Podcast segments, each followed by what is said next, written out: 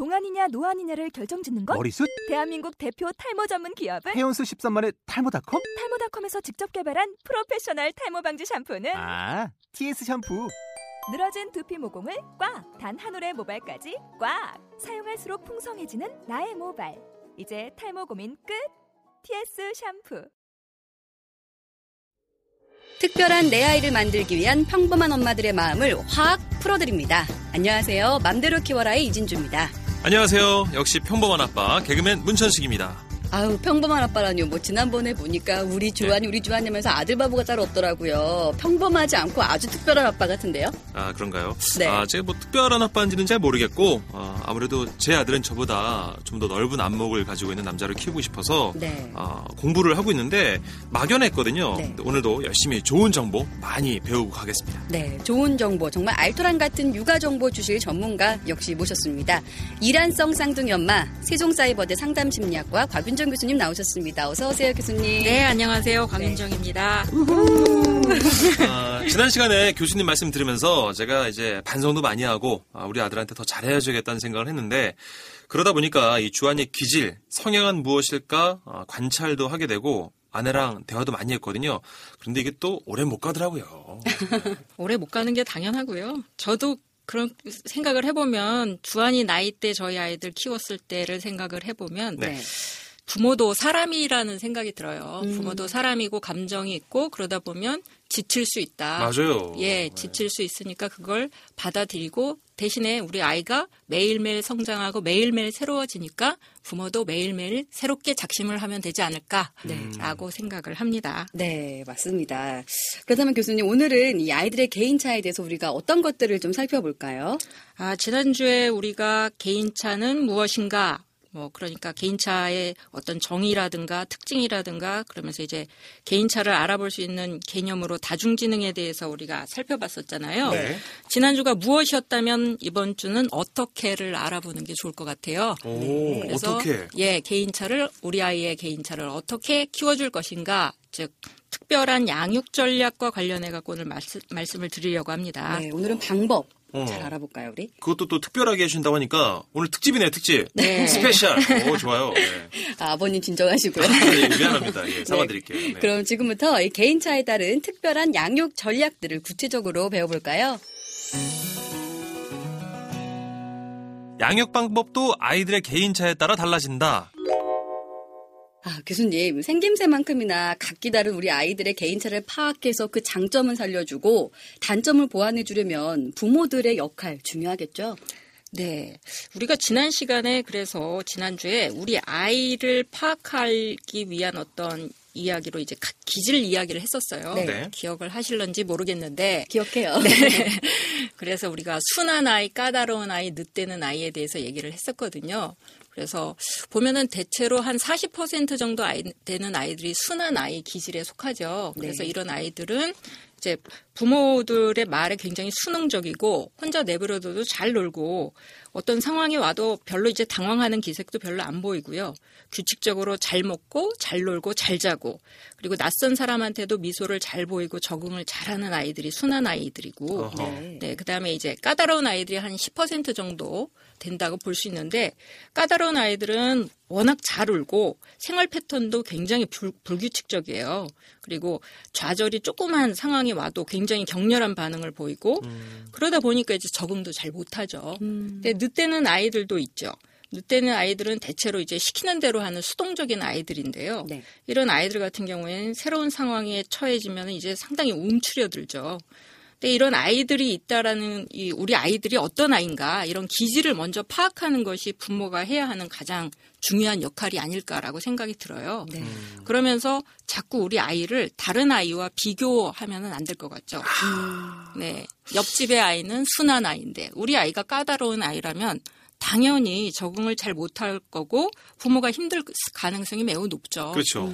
근데 그걸 자꾸 우리 아이는 왜 이럴까? 쟤는 저러는데 우리 아이는 왜 이럴까? 이러다 보면은 사실 아이가 더 움츠려들고 위축되고 그리고 자아 존중감에 손상을 입게 마련이니까 아이한테 우리 아이를 파악했다면 그걸 그대로 받아들이는 것이 가장 현명한 방법이 아닐까라고 생각이 듭니다. 네. 음. 아니 뭐 지금 교수님 말씀 쭉 들으면서 이제 아 그렇게 하면 되는구나 뭐 머리로는 알겠어요. 근데 네. 막상 제가 또 우리 네 살 된 아들 키우다 보면 한 번씩 이제 욱할 때가 있어요. 막 엄마 찌! 뭐 이럴 때가 있거든요. 네. 해놓고 제가 왜 이랬나 싶기도 하고 네. 지난주에 글쎄 제가 와이프랑 연애할 때 제일 많이 하던 말 내가 어디까지 받아줄까 이런 말을 제가 네 살짜리한테 했다니까 제가 그러다 진짜 저 스스로도 약간 자괴감이 오고 아 나 왜 이러지 이런 생각 들기도 하는데 이 애기랑 소통한다는 게 성인인 저로서는 되게 힘들어요 교수님. 그렇죠. 네. 네, 저는 그렇게 생각해요. 저, 저도 물론 이제 해당되는 이야기인데 부모한테 가장 필요한 건 무엇일까? 가- 네. 부모로서 가장 중요한 건 무엇일까라고 할 때 아이를 키우면서 필요한 건 참을성과 화법이라는 생각이 들어요. 참을성과 합법. 네. 네. 그러니까 참을성이라고 하는 것은 이제 부모들이 그 참을성이 부족하니까 대체로 이렇게 행동들을 하죠.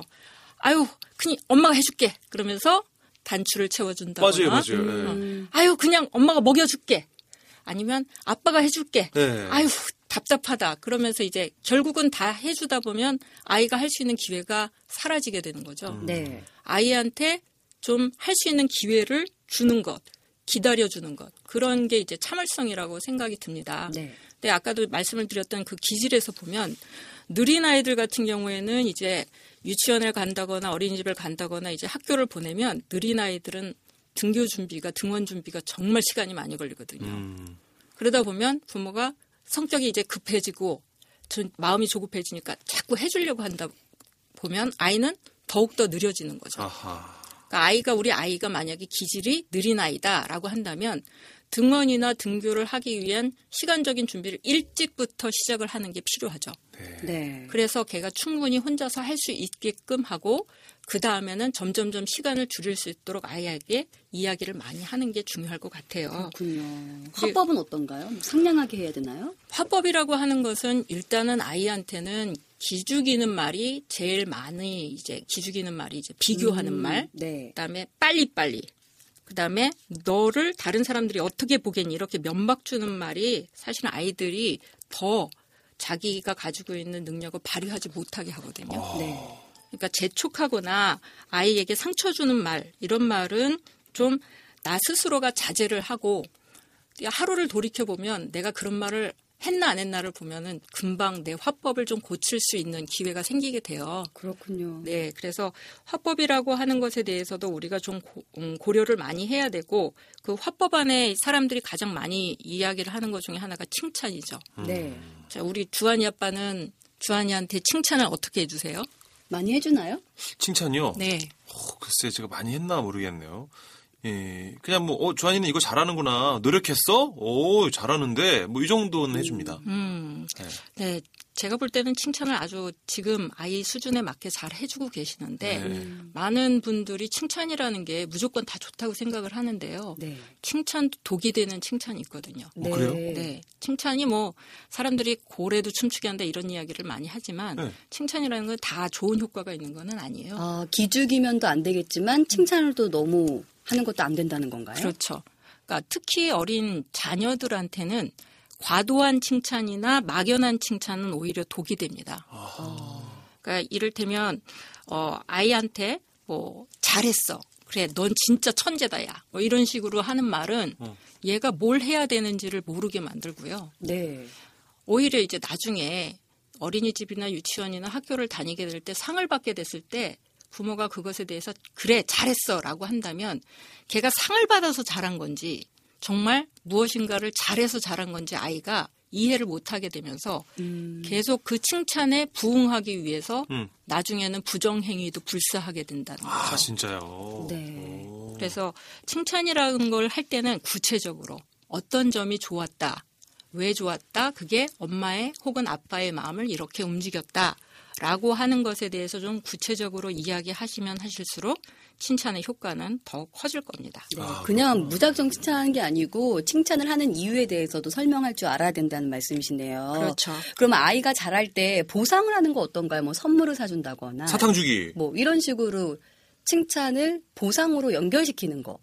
근데 저도 이제 그런 애들의 나쁜 습관 같은 거를 고쳐주기 위해서 그거를 이제 심리학 용어로는 강화라고 그래요. 네. 잘하면은 상을 주고 못하면 벌을 주고 뭐 이런 강화의 법칙이라고 하는 게 있는데 근데 그렇게 하다 보면 아이들은 정말로 내 행동을 고치려고 하는 게 아니라 그 상을 받기 위해서 혹은 벌을 피하기 위해서 하게 되거든요. 아하.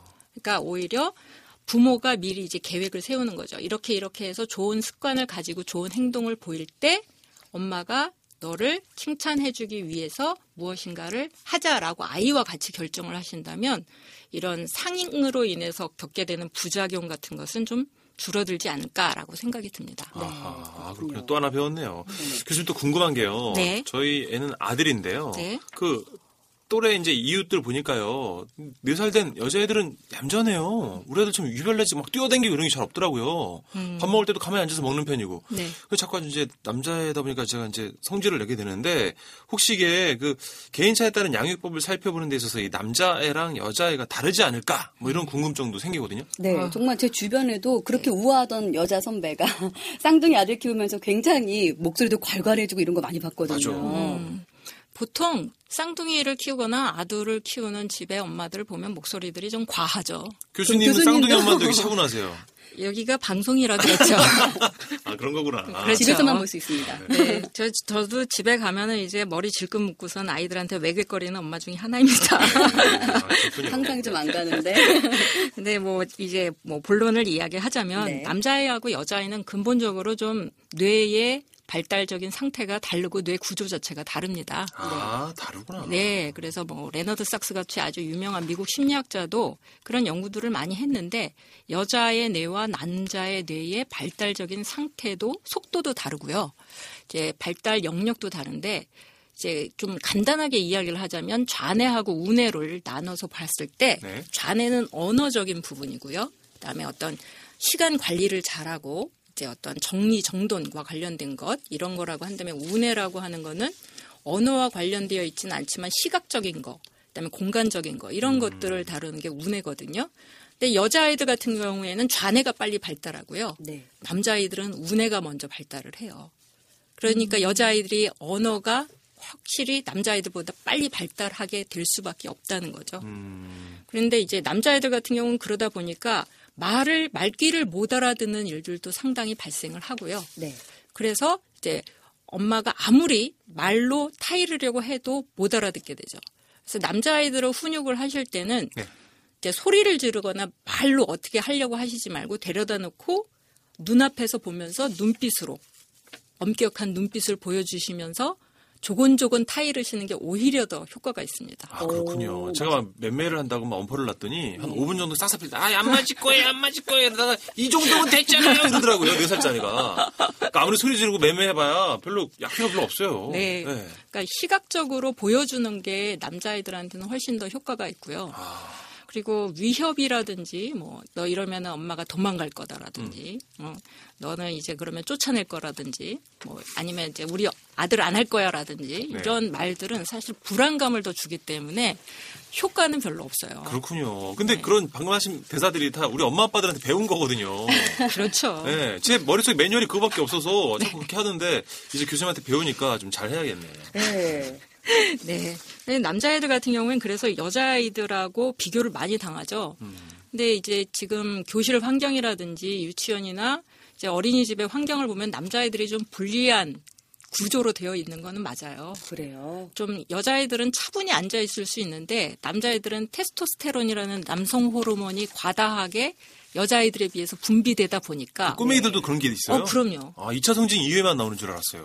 그때는 아주 과도하게 아, 나오고요. 그런 네. 거구나. 역시 테스토스테론 남자아이들한테는 모두 다 분비되고 있는데 네. 이게 움직거리게 만드는 호르몬이잖아요.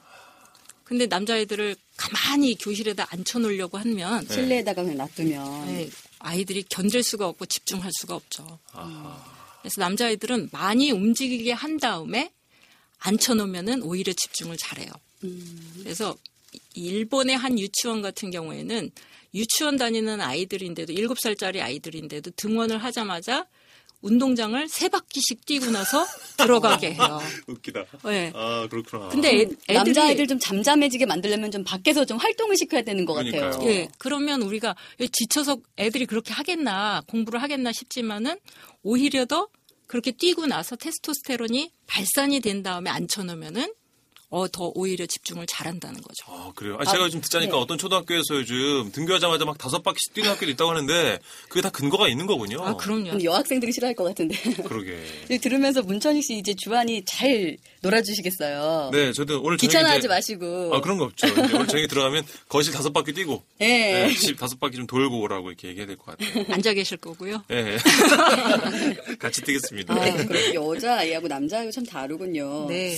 근데 교수님 저는요 여자아이라고 인형 가- 앉아서 그냥 인형놀이만 하게 하거나 남자아이라고 파란색 옷, 푸른색 옷만 입게 하거나 네. 이렇게 전형적인 성별에 따른 구분 좀 하기 싫거든요. 음. 그 여자아이지만 바깥에서 좀 마음껏 뛰어놀게 하고 싶고도 또 아- 남자아이도 인형놀이도 좀 하기, 하게끔 하는 거 이런 것도 필요하지 않을까요? 저는 충분히 필요하다고 생각하고요. 네. 사실 이제 여자아이들 방은 전형적으로 핑크색이고 남자아이들 방은 전형적으로 파란색이거든요. 네. 그렇죠. 그리고 장난감을 사줘도 이제 여자아이들은 인형을 주로 사주고 남자아이들 같은 경우에는 뭐 자동차니 트럭이니 이런 걸 사주고요. 네. 근데 이거는 뭐 사실 기질적으로는 그런 거를 선호하는 건 맞아요. 네. 이제 아주 신생아 태어난 지 몇 시간 안 된 신생아들을 데려다 놓고 봐도 사람 얼굴을 더 오래 쳐다보는 거는 여자아이들이에요. 음. 남자아이들은 금방 시선을 피하는데 여자아이들은 사람 얼굴을 더 오래 쳐다본대요. 음. 그러니까 여자아이들은 훨씬 감정적이고 사람을 좋아하고 언어에 훨씬 더 집중을 잘하지만 남자아이들은 우뇌가 발달하다 보니까 공간적이고 사물적이고 그리고 갖고 노는 것, 밖으로 나가는 것을 훨씬 더 선호한다는 거죠. 하지만 이거를 이 가정에서 환경적으로 계속해서 그걸 강요한다면 그쪽으로밖에 발달을 할 수가 없다는 거죠. 네. 음, 그런 게 있군요. 아, 신기합니다. 들, 들을수록 진짜 계속 신기하네요. 그러네요. 오늘 저희가 가장 많이 하는 말 중에 하나가 또 맞춤형 양육입니다. 이 진짜 맞춤형 양육이 뭔지 실제 사례들을 살펴보면서 배워보겠습니다. 지금 여러분께서는 아나운서 이진주, 개그맨 문천식이 진행하는 듣는 교육 매거진 마음대로 키워라를 듣고 계십니다. 아이들마다 별난 개인차 때문에 힘들어하는 그 엄마 아빠들을 위한 맞춤형 상담 시간입니다. 네. 아, 첫 번째 사연은요. 달라도 너무 다른 자매들의 개인차 때문에 몸이 10개라도 부족하다는 한 엄마의 사연인데요. 제가 읽어볼게요. 저는 5살, 4살 연년생 자매를 키우고 있는 엄마입니다. 저희 딸들의 너무 다른 성향 때문에 고민이 이만저만이 아니에요. 5살 첫째 애는 정말 책을 좋아합니다. 엄마 책 읽어주세요! 라며 하루에 가져오는 책만 20권이 넘네요. 어우, 저 같아도 힘들겠네요. 반면 4살 둘째 아이는요, 눈 뜨자마자 엄마, 엄마 놀이터! 엄마, 엄마 자전거! 라며 밖에 나가자고 야단입니다. 눈이 오나 비가 오나 그냥 하물며 지 몸이 아파도 바깥 바람을 꼭 쐬야 하는 여자아이입니다. 제 몸은 하나인데 한 애는 책 읽어달라고 야단, 다른 아이는 나가 놀자고 야단.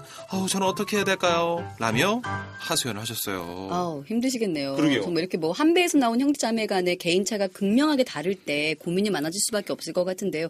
이럴 거면 교수님 어떻게 대처해야 할까요? 아, 일단은 이제 이 개인차가 아이 터울이 있을 경우에 개인차가 너무 극하게 다를 경우 지금 하소연을 하고 계시는데요. 네. 근데 지금 일단은 다섯 살, 네 살 연년생이라고 했거든요. 네. 자, 여기에 초점을 맞춰서 먼저 말씀을 드리면 연년생이라고 하면은 이제 특히 이제 동성의 경우 이성이 아니라 형 동생 아 그러니까 형하고 이제 남동생? 예, 네. 여동생 여동생. 여동생처럼 이렇게 다른 성이 아니라 같은 성의 경우에는 발달 상태가 거의 비슷해요. 네. 그러니까 이 아이가 키 차이도 별로 안 나고 음. 이제 아이들의 인지적인 수준도 거의 비슷하기 때문에 뭐 그렇게 크게 고려를 해서 이 무엇을 해줘야 되겠다 고민하시지 말고 근데 여기서 보면은 바깥 활동을 좋아하는 아이가 있고 안에서 하는 활동을 좋아하는 아이가 있잖아요. 네. 근데 이렇다고 해서 어느 한쪽에다 치우칠 건 아니잖아요. 네. 그래서 저는 그 이럴 경우에는 발달 상태가 비슷하고 놀아줄 수 있는 내용이 비슷하다고 한다면 이것을 같이 다섯, 다섯 살, 네 살 그 자매를 데리고선 모두 다 활동을 하시는 게 좋을 것 같아요. 어, 대신에 이것을 할 때 훨씬 더 어, 첫째 아이가 좋아하는 활동을 할 때는 이거에 초점을 맞춰서 동생한테 이거를 들려줘 책을 읽는 걸 들려줘 라고 아이한테 역할을 주시는 게 좋을 것 같고요. 음. 바깥에서 노는 때는 둘째 아이가 훨씬 더 활발하니까 언니하고 무슨 놀이 하면 좋을까? 라고 하면서 아이한테 또 역할을 한번 부여해 주시고요. 음. 그렇게 하면은 아이도 서로 놀 수 있는 거리가 생기고 그러네요. 예, 엄마도 조금 부담이 덜 가겠죠. 네. 그렇다고 해서 뭐 엄마 성향에 맞춰서 할 수도 없는 거고 첫째하고 둘째 중에 하나에 맞춰서 할 수도 없는 거잖아요. 네. 그래서 저는 그냥 두 가지를 다 병행을 하시되 어, 그 역할을 좀 한 아이한테 조금 더 비중을 둬서 집에서 할 때는 첫째한테, 밖에서 나갈 때는 둘째한테 조금 음. 비중을 둬서 역할을 주시는 게 좋지 않을까라고 생각이 듭니다. 어, 야. 명답이다, 명답. 네. 네. 아, 최고네요. 그렇군요. 그럼 다음 사연도 궁금해지는데요. 한번 들어볼까요? 어, 두 번째 사연은요. 남들은 못 가져서 한다는 집중력이 너무 심한 이 아이를 키우는 엄마의 하소연입니다. 여섯 살 저희 아들은 TV나 놀이에 빠지면 다른 일을 전혀 하지 못합니다. TV에 정신이 팔려 밥 먹기를 거부해서 제가 혼낸 적도 한두 번이 아니고요. TV를 없앨까 심각하게 고민 중입니다. 더 걱정되는 건 친구들과 노는데 정신이 팔려가지고 화장실 가는 것도 잊어서 친구들 앞에서 오줌을 싼 것도 여러 번이에요. 아이고. 처음에는 아이니까 뭐 그럴 수도 있지 하면서 웃어 넘겼는데 이런 일이 반복되고 나니까 친구들이 오줌 싸게 얼레 꼴레 나- 약 올리고 하니까 다른 엄마들 눈치도 보이고요 학교 가서도 이러면 어쩌나 벌써부터 걱정 입니다 어우, 집중력이 상당한데요, 교수님? 이렇게 TV에 집중하는 것도 집중력이 좋다고 말할 수 있는 건가요? 음, 먼저 이제 저는 이제 이 어머니의 고민에는 두 가지가 있는 것 같아요. 네. 하나는 아이가 자기 생리적인 반응도 컨트롤하지 못할 정도로 무엇인가에 집중해서 결국 이게 나중에 놀림감이 되겠다라고 그런 걱정이 있으신 거고 예. 네. 그다음에 이제 TV에 너무 집중을 많이 하는데 이거는 집중력이냐 이렇게 물어보시는 두 가지인 것 같거든요. 네. 그러면 먼저 앞에 거를 먼저 설명을 드릴게요.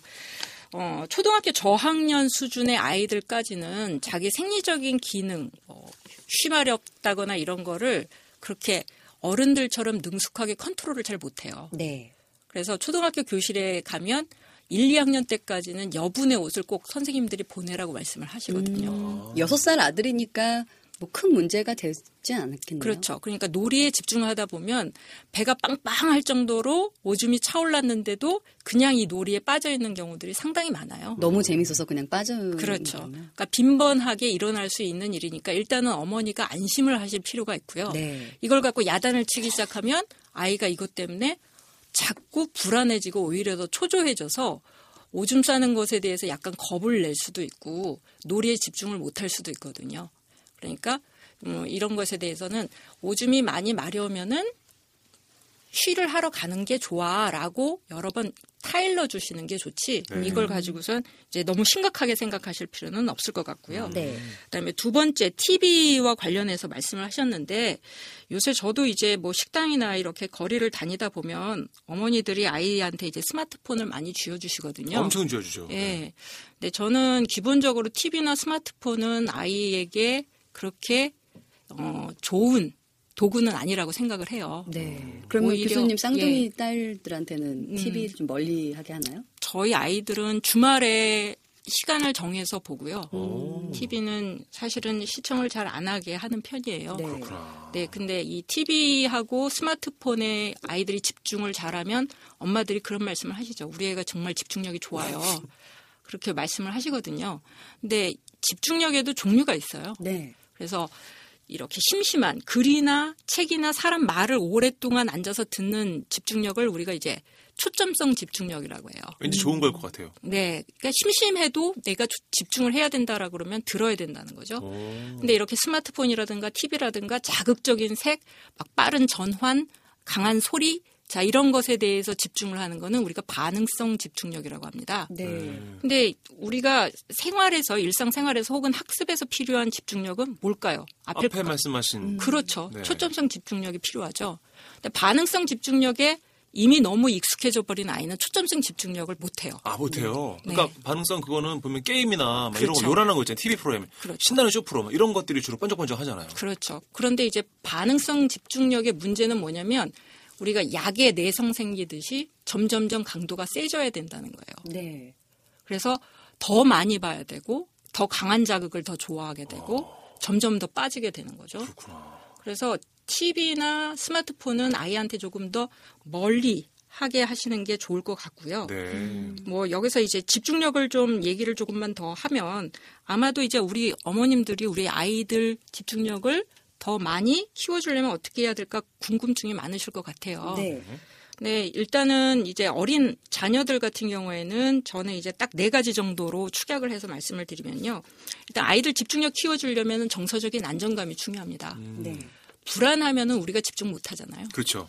그러니까 아이한테 자꾸 집중을 하라고 하면서 엄마는 아이 옆을 떠나거나 아이를 어디 기관에다 자꾸 맡겨서 집중력 키워주게 한다거나 이런 거 하지 마시고요.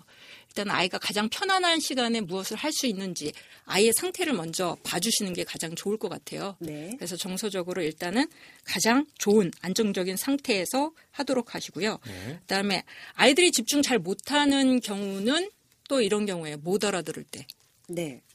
아이가 이렇게 듣는 것 같은데 금방 딴짓을 하는 경우가 있거든요. 네. 그거는 뭐 하는 거냐면 아이가 산만해서가 아니라 말귀를 못 알아들어서예요. 그러니까 아이한테 집중을 하게 하려면 아이의 수준에 맞춰서 말을 해줘야 집중을 하죠. 음. 책을 읽어도 아이가 알아들을 수 있는 책을 선정을 해주셔야지 아이가 못 알아듣는 단어들이 잔뜩 있는 책을 주고선 읽으라 그러고 들으라 그러면 아이는 당연히 집중을 못 하겠죠. 그러니까 아이의 인지 수준에 맞춘 것을 먼저 파악하셔서 거기에 맞춰서 무엇인가를 제공을 해주시는 게 좋고요. 네.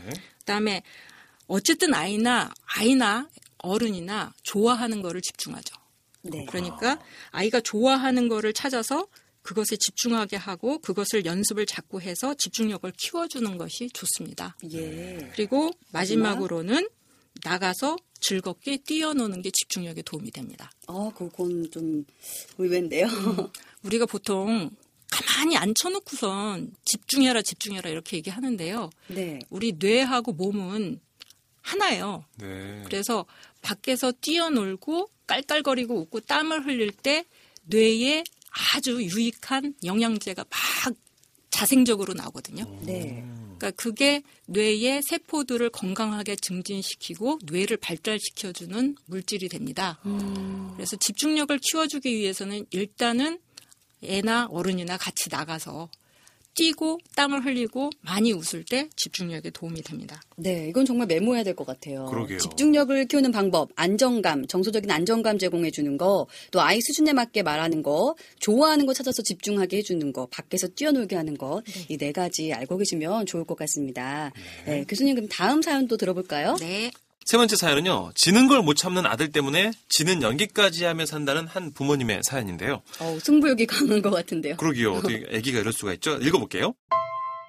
초등학교 2학년에 다니는 저희 아들은 지는 걸 너무 싫어합니다. 아니, 못 참습니다. 어릴 때부터 엄마 아빠가 게임을 하다가 지게 되면 울며 불며 지가 이길 때까지 또 하자고 난리를 치더라고요. 처음엔 저희 남편도 냉정한 세상을 알아야 돼. 부모라고 일부러 져주지 않을 거야! 라고 하더니 질 때마다 또 하자고 계속 울고불고 매달리는 애 때문에 윷놀이를 20판이나 하고서는 일부러 져주더라고요. 어, 그런데 이게 엄마 아빠한테 통하지 친구들한테 안 통하잖아요. 그러다 보니까 저희 애가 이길 때는 상관없지만 저희 애가 질 때는 이길 때까지 다른 친구들은 집에 갈 수도 없을 정도랍니다.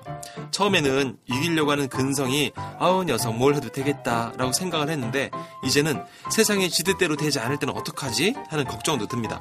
너무 지나친 승부욕 때문에 친구들 사이에서 따돌림 받지 않을까 걱정도 되고요. 어, 이렇게 또 고민 상담을 해오셨거든요. 네, 교수님 이 승부욕이 강한 아이들이 성취도가 높다 이런 얘기도 들었었거든요. 네. 근데 이런 게 집착할 정도로 강하면 좀 걱정도 될 것 같은데요. 음, 승부욕이 강한 경우 문제가 되는 거는 그 좌절 상황이 왔을 때 얘가 네. 그 좌절로부터 벗어날 수 있느냐 없느냐. 음, 그러니까 이걸 우리가 이제 회복 탄력성이라고 하는데요. 네. 회복 탄력성하고 승부욕이 같이 있으면은 굉장히 좋겠죠.